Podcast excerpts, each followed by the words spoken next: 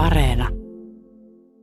Peijonia perin erinomaista. Marjukka on tällä hetkellä Saigonilla, joten ei pääse tähän lähetykseen, mutta onneksi häntä tuuraamassa meillä on Yle Xn ikioma sormipyssymies Sami Lindfors. Tervetuloa. Tervetuloa kaikille myös takaisin Pasilan podcastin matkaan. Viime viikolla Yhdysvaltojen demokraatit häätivät valtion asunnosta talousvaikeuksien kanssa painiskelevan eläkeikäisen miehen, joka sairasti aikaisemmin syksyllä koronavirustaudin. Lisäksi tämä mies käy para-aikaa oikeustaistelua, joka saattaa johtaa hänen työttömäksi jäämiseensä. Eli USA on siis valinnut seuraavaksi presidentiksi demokraattien Joe Bidenin, äh, mutta hän on niin harmaa, että siitä väkisinkin erottuu varapresidentiksi valittu Kamala Harris. Harrisista tulee siis ensimmäinen nainen koskaan varapresidenttinä, ja tänään me puhutaankin siitä, että kuka tämä Kamala Harris on, mistä hän on tullut ja millaisen äh, vähemmistöjä edustavan varapresidentin Yhdysvallat hänestä saa. Meillä on vieraana tänään Marian Abdulkarim, joka kertoo meille, että miten suhtautua tämmöiseen lasikattoja rikkovaan poliitikkoon, joka kuitenkin on tehnyt syrjivää politiikkaa aikaisemmin urallaan. Mun nimeni on Toivo Haimi. Ja minä olen Sami Lindfors. Ja nyt takaisin Pasiaan. and about the generations of women, black women,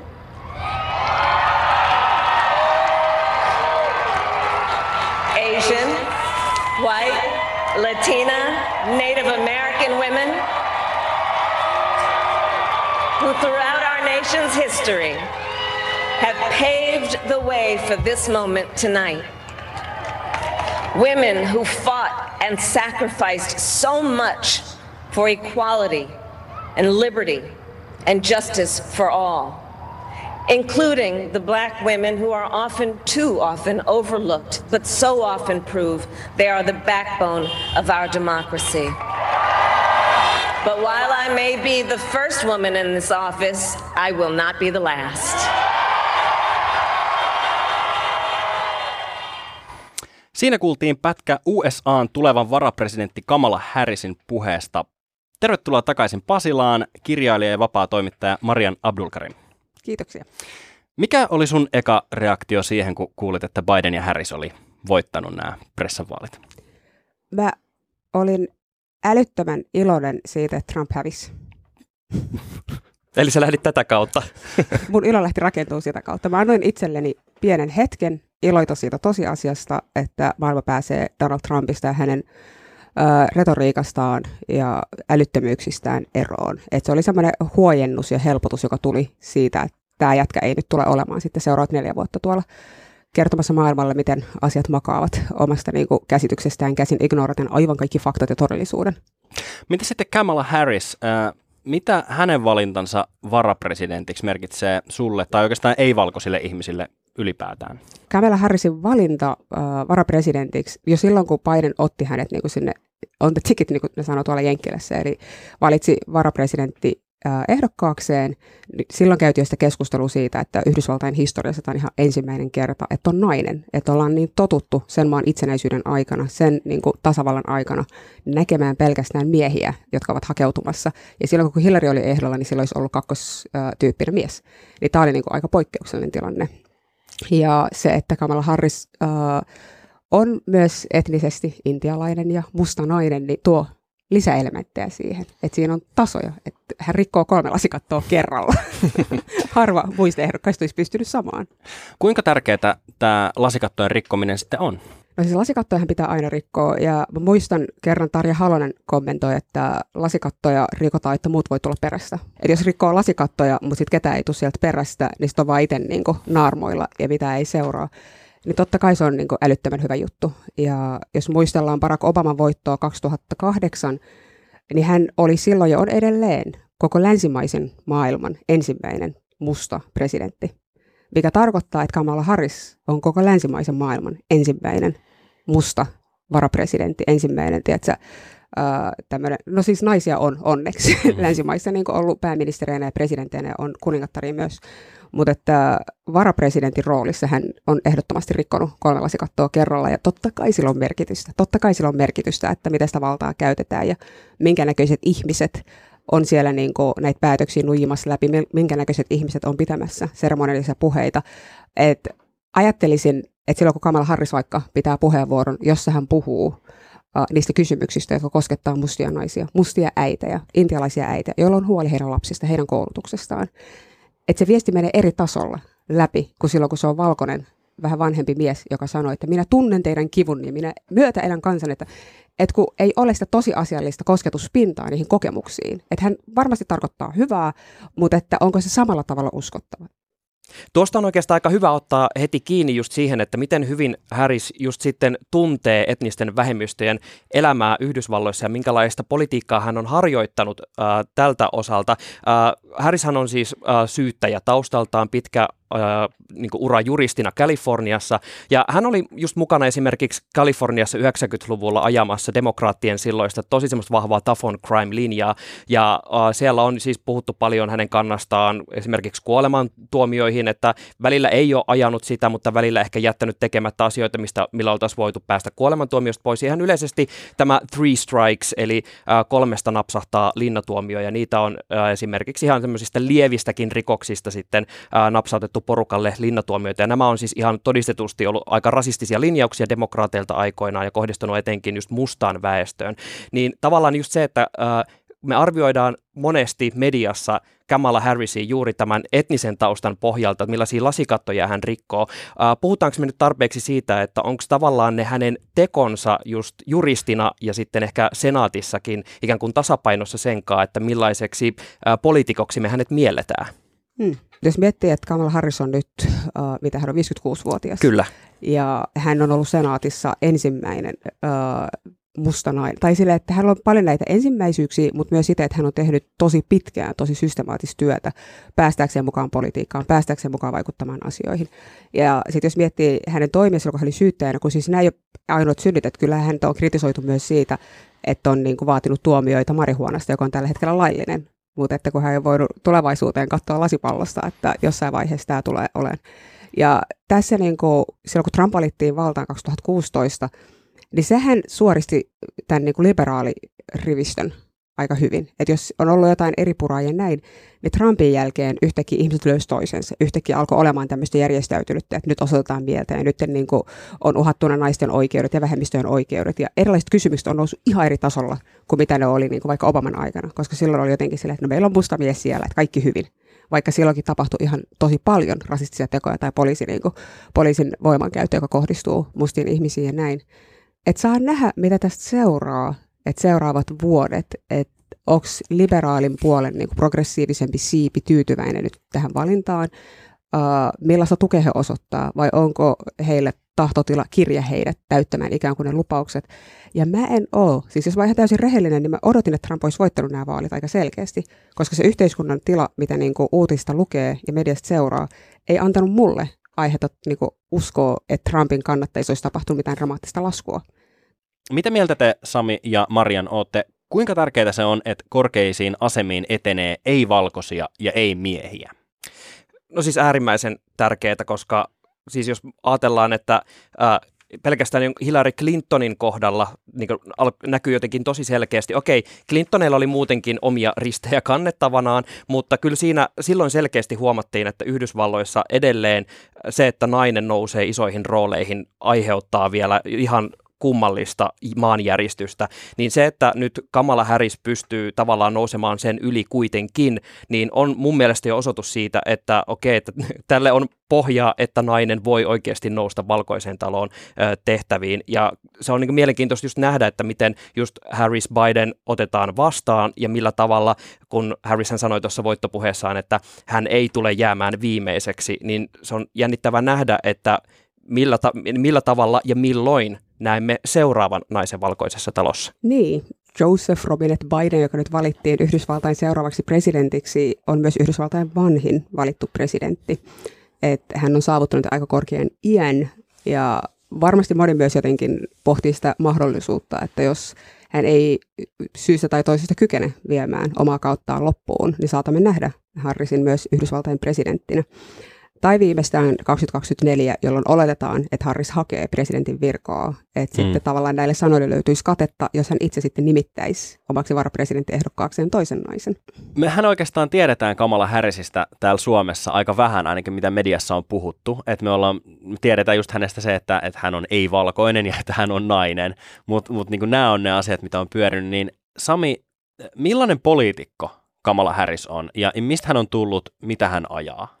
No Kamala Harrisian niin myös kuvataan, että hän on se kärkikyttä, jämpti jepari, eli tämä tulee sieltä, että hänellä on tosiaan pitkä ura juristina sieltä 90-luvulta asti. Eli Kaliforniassa ja hänen vanhempansa oli siis intialainen maahanmuuttajaiti ja jamaikkalainen maahanmuuttajisä. He tutustuivat yliopisto-opintojen aikana ja Kamala Harris kouluttautui tosiaan juristiksi ja hänet opittiin tuntemaan siellä siis todella semmoisena jämäkkänä tyyppinä. Esimerkiksi näihin kuolemantuomiokeskusteluihin liittyen, kun oli iso kohu 2004 aikoinaan, poliisi oli surmattu, kaikki, jopa demokraatit vaati, että tälle surmaajalle pitäisi tulla kuolemantuomio. Silloin Harris kieltäytyy ajamasta tätä kuolemantuomiota rangaistukseksi tästä. Siitä huolimatta, että omaiset ja nämä demokraatit äh, ihan niin kuin kasvotusten sanoivat julkisissa tilaisuuksissa, että sun pitäisi tehdä näin, ja hän kieltäytyy. Että hänet tunnetaan siinä että semmoisena henkilönä, joka äh, pystyy niin kuin, ottamaan sen oman roolinsa ja ikään kuin seisomaan suorassa, ja jos hän päättää jotain, niin hän sillä menee. Ja hänen tosiaan siis liittyy paljon näitä ristiriitoja, että hän kyllä siis sitten senaatissa on ajanut äh, varsin just sitä progressiivisen siiven politiikkaa, esimerkiksi äh, ase, aseisiin paljon tiuken, tiukempaa lainsäädäntöä, millaisia aseita saa omistaa. Hänellä on taustallaan kuitenkin myös äh, oikeusjärjestelmää uusivia äh, esityksiä, joissa ollaan esimerkiksi Kaliforniassa muutettu sitä, millä tavalla äh, koko oikeusjärjestelmä toimii. Siitä huolimatta, että sitten kun hän oli siellä Kaliforniassa, Kalifornian oikeuslaitoksen johtajana, niin silloin esimerkiksi Kalifornian vankilat olivat ennätys täynnä johtuen juuri silloisesta demokraattien ää, näistä tough on crime-linjauksista. Eli tavallaan se, missä yhdysvaltalaiset ikään kuin joutuu just tällä hetkellä puntaroimaan tosi paljon, on se, että millä tavalla nämä nykyiset sanat ja teot rinnastuu siihen, että millaista ää, politiikkaa hän on muissa asemissaan aikaisemmin harjoittanut. Mm. Näetkö sä Marian ristiriitaa siinä, että, että toisaalta ö, on tämmöinen kovan linjan poliitikko, jonka politiikka on osunut just siihen, e, niihin etnisiin vähemmistöihin, mutta sitten toisaalta nämä etniset vähemmistöt voi nähdä, että jes siellä korkeassa virassa on ihminen, joka näyttää meiltä. Nämä, tota, kun mä mietin sitä, että niin kuin mitkä ne aiemmat teot on ollut, ja tosiaan kun miettii sitä, että niin kuin se on todella monimutkainen se kuvio niin kuin sikäläisessä yhteiskunnassa, jolloin se ei ole niin mustavalkoista välttämättä ihmisille, että kun asioihin liittyy ei pelkästään se, että miltä mä näytän, vaan myös niin kuin koulutus, sosiaalinen luokka, asuinalue, että siinä on niin paljon tekijöitä, mm. jotka vaikuttaa sun maailmankuvaan ja siihen, mitä sä pidät hyvänä ratkaisuna, mitä sä pidät huonona, niin totta kai sillä on väliä että ketä valitaan noihin korkeisiin paikkoihin. Me ollaan jotenkin totuttu maailmaan, jossa niin valkoiset, usein valkoiset keski-ikäiset miehet on valta-asemissa, on johtoasemissa, ja sitä pidetään jotenkin tavallisena ja normaalina. Ja nais, sit kun nainen tai sitten joku vähemmistöön kuuluva henkilö astuu siihen tilaan, niin se on semmoinen, että wow, nyt mitä tapahtuu. Että niin kuin, niin tämä pitää normalisoida että mä ajattelen, että me päästään jotenkin eteenpäin miettiin niitä sisältökysymyksiäkin niin kuin syvällisemmin sen kautta, että jotenkin päästään tästä niin kuin ensimmäisyyshaipeista. Me tiedetään näistä vaaleista, että mustat naiset on tehnyt älyttömästi duunia sa- niin kuin saadakseen Biden Harris valittua. Mutta mä odotan vielä niitä analyysejä siitä, että onko tämä työ, onko tämä niinku suuri vaaleja varten tehty punnerus, äänt, niin kuin ihmisten rekisteröiminen äänestäjiksi, kaikki se jalkautuvat työt, käydään koputtamassa ovia, muistutaan ihmisen äänestämisen merkityksestä. Onko se ollut nimenomaan, jotta saadaan Biden Harris valkoiseen taloon, vai onko se ollut, että päästään Trumpista eroon? Nyt kun näyttää vahvasti siltä, että Biden ja Harris on menossa valkoiseen taloon ja Kamala Harrisista tulee USAn seuraava varapresidentti, niin herää kysymys, että kuinka paljon valtaa USAn varapresidentillä todellisuudessa on ja mitä varapresidentti edes tekee?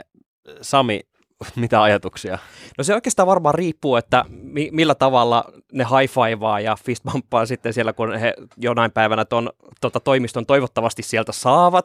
riippuu siitä, että millä tavalla aiempi omistaja saadaan sitten suostuteltua tähän. Mutta äh, periaatteessa siis varapresidentin rooli on aika vapaasti määritelty koko lainsäädännössä. Et yleensä sitä pidetään, että se on aika sellainen seremoniallinen ja ehkä edustava me tiedetään, että Joe Biden tosiaan on vanhin koskaan valittu presidentti, niin ää, mä olettaisin, että jo pelkästään tästä syystä Harrisille annetaan näkyvää roolia, se olisi mun mielestä loogista, ja jos vielä oletetaan, että äh, hän saattaisi olla se 2024 jatkaja tälle demokraattien presidenttikaudelle, niin se olisi mun mielestä aika luontevaa, että siellä sovittaisi siitä, että Harris ottaa näkyvämpää roolia, on mukana siinä lainsäädäntötyössä ja enemmän vaan esillä just sitä varten, että sitten on myös sitä semmoista lisää poliittisia natsoja, mitä esitellä, kun vaali kiertueelle joskus kolmen, neljän vuoden päästä lähdetään. Ja onko meillä nyt semmoinen tilanne, että Yhdysvalloissa demokraatit on pärjännyt 2000-luvulla vain, jos heillä on ollut etnistä vähemmistöä tiketissä? Meillä on Obama ja nyt Harris. Muuten on hävitty. Niin, ja siis tätä on spekuloitu, että republikaanit uh, on, että ikään kuin valkoiset äänestäjät, kun siis Yhdysvaltain historiasta Michelle Obama itse asiassa kirjassaan puhuu sitä, miten kun hänen perheensä asui Chicagossa, niin sitten tapahtui tämä white flight, että valkoiset perheet lähti niiltä alueilta, mihin muutti mustia perheitä, niin ehkä vähän samantyyppinen white flight on tapahtunut myös demokraattisen puolueen sisällä. Että sitten ihmiset, jotka haluaa jollain tavalla niin kuin sen valkoisen identiteetin kautta, joilla se identiteettipolitiikka nimenomaan valkoisen näkökulmasta on äärimmäisen tärkeä, että ne on valunut sinne republikaanileiriin, jolloin demokraateille jää ne vähemmistöt. Mutta tilannehan on se, että Yhdysvalloissa on niin kuin yhä enemmän uh, ihmisiä, jotka ei identifioidu valkoisiksi. Ja jos miettii vaikka just jotain Kamala Harrisia, ja tässä on se tilanne, että siinä on ihminen, joka sanoo, että olen intialainen, olen musta. Ja hän pystyy kleemaan ne molemmat identiteetit. Barack Obama ei olisi ikinä voinut kleemaa valkoisuuttaan, vaikka hänen toinen vanhemmansa on valkoihoinen, joka kertoo meille siitä, että se identiteettipolitiikka, jolla suojellaan valkoisuutta, on äärimmäisen herkkä. Se on niin paljon herkempi kuin mikä on mun identiteetti globaalilla tasolla. Että ihminen voi olla niin kuin neljä eri etnisyyttä ja se on silti kleemaa ne kaikki, että joo, olen sitä, olen tätä. Ja se on fine niille yhteisöille. Mutta jos saat niin kuin yksi neljäsosa jotain muuta. Kolme sun niin kuin, taustasta on valkoihoisia. Se ei riitä siihen, että voit kleimata, että olen myös valkoinen. Se ei vaan yksinkertaisesti riitä siinä yhteiskunnassa ja siinä systeemissä, joka on rakennettu suojelemaan valkoisuutta. Tästä me päästäänkin siitä siihen, että et, et voidaanko tai pitäisikö ei-valkoiset ja ei-miehet nähdä muinakin kuin vain ihonvärinsä ja sukupuolensa edustajina. Et mä tarkoitan sitä, että voidaanko me tulevaisuudessa arvioida poliitikkoja puhtaasti heidän edustamiensa asioiden perusteella, ilman että mainitaan niin kuin, heidän taustaansa, ja mitä siihen vaadittaisiin? Ehdottomasti voidaan. Ja sit, niin kuin, kun siis identiteettipolitiikka on silleen kiinnostava, kun miettii, että kuka sitä käyttää ja mihin tarkoituksiin. Ja tälläkin hetkellä, jos miettii Yhdysvaltoja ja niitä keskusteluja, mitä on seurannut siellä, että siellä on ihmisiä, jotka eivät ole vaikka valkoihoisia, mutta hyvin konservatiivisia, jolloin heidän uh, arvionsa ei perustu siihen, että hei, no at least ne on niin kuulot ryhmän X, vaan se lähtee siitä, että mikä on se politiikka, miten edustaa, mitkä on ne arvot, joita he ajaa ja näin. Ja se on ihmisille niin äärettömän tärkeää.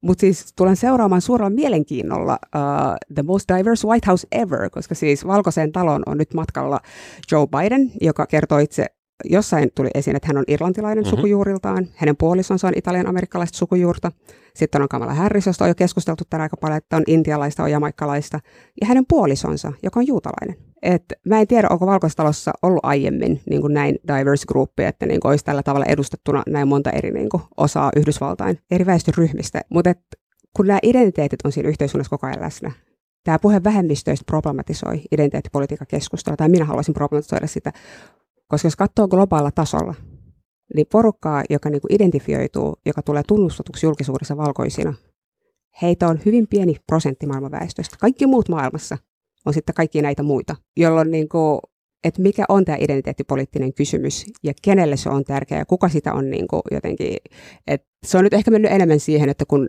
transkysymykset on noussut tapetille, äh, sukupuolivähemmistöjen kysymykset, äh, seksuaalivähemmistöjen, alkuperäiskansojen, niin jotenkin ajatellaan, että no nyt tämä on tätä identiteettipolitiikkaa. Mutta se on aina ollut sitä, mitä ne on. Ei ole kyse mistään uusista ilmiöistä, vaan kyse on siitä, että haetaan oikeutta, haetaan mahdollisuutta turvata lainsäädännönkin tasolla, että saadaan toteuttaa itseä ja saadaan olla just yhtä vapaita kaikki muut.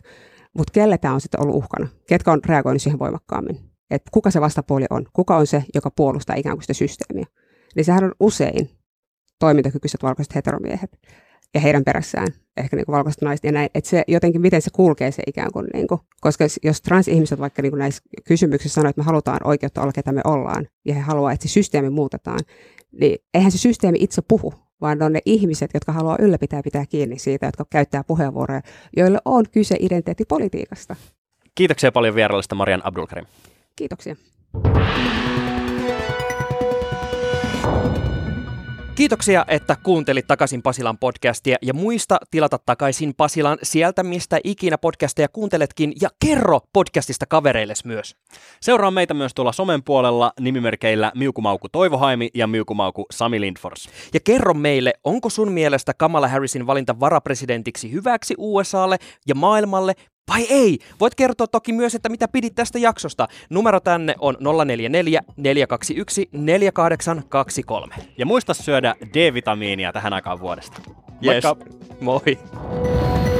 Niin, hyvät kuuntelijat, minkä opimme tästä?